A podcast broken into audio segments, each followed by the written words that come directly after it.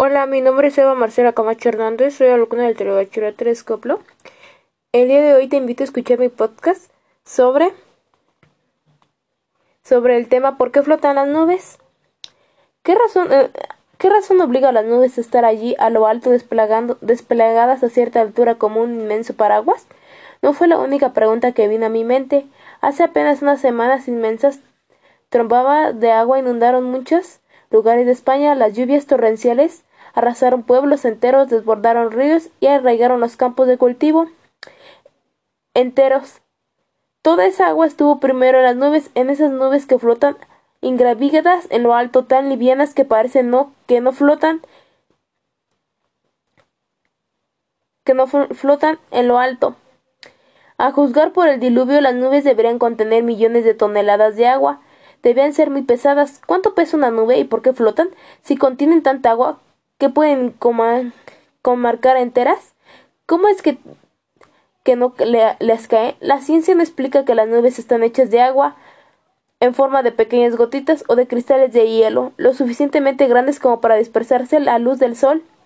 Es esa la luz dispersa a la que al llegar a nuestros ojos nos permite varias como masas flotantes de aspectos grandiosos.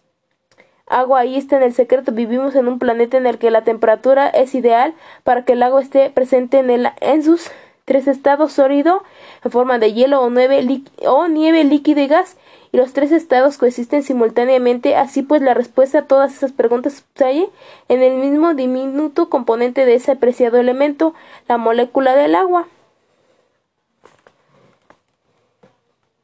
¿Por qué flotan las nubes? Como he dicho, las nubes se forman a partir de la sensación del vapor que hay en el aire húmedo, y en el aire húmedo es más liviano que el aire seco. Basta con sumar la masa a los componentes del aire y comparar. El aire seco está compuesto de nitrógeno, oxígeno, dióxido de carbono y otros gases en muy poca cantidad. Hay una propiedad de los gases que dice que es una condición determinada de presión y temperatura. Un volumen de un gas tiene siempre el mismo número de moléculas. Así pues, si tenemos un litro de aire seco para convertir en húmedo, en las mismas condiciones deberíamos introducir moléculas de agua y sacar algunas de las que hay dentro para que la cantidad no varíe. Ahora bien, la molécula del agua pesa menos que la de nitrógeno, que la de oxígeno o la de dióxido de carbono. Solamente hay que sumar sus pesos atómicos. La molécula de nitrógeno tiene 2 átomos y tiene una masa de 28 unidades de masa atómica o daltons. La de oxígeno, 30 daltons, y la de dióxido de carbono, 44 daltons. La molécula del agua, en cambio, como tiene un solo átomo de oxígeno y 2 de nitrógeno, su masa está sobre 18 daltons. Muchas gracias por su atención. Hasta pronto.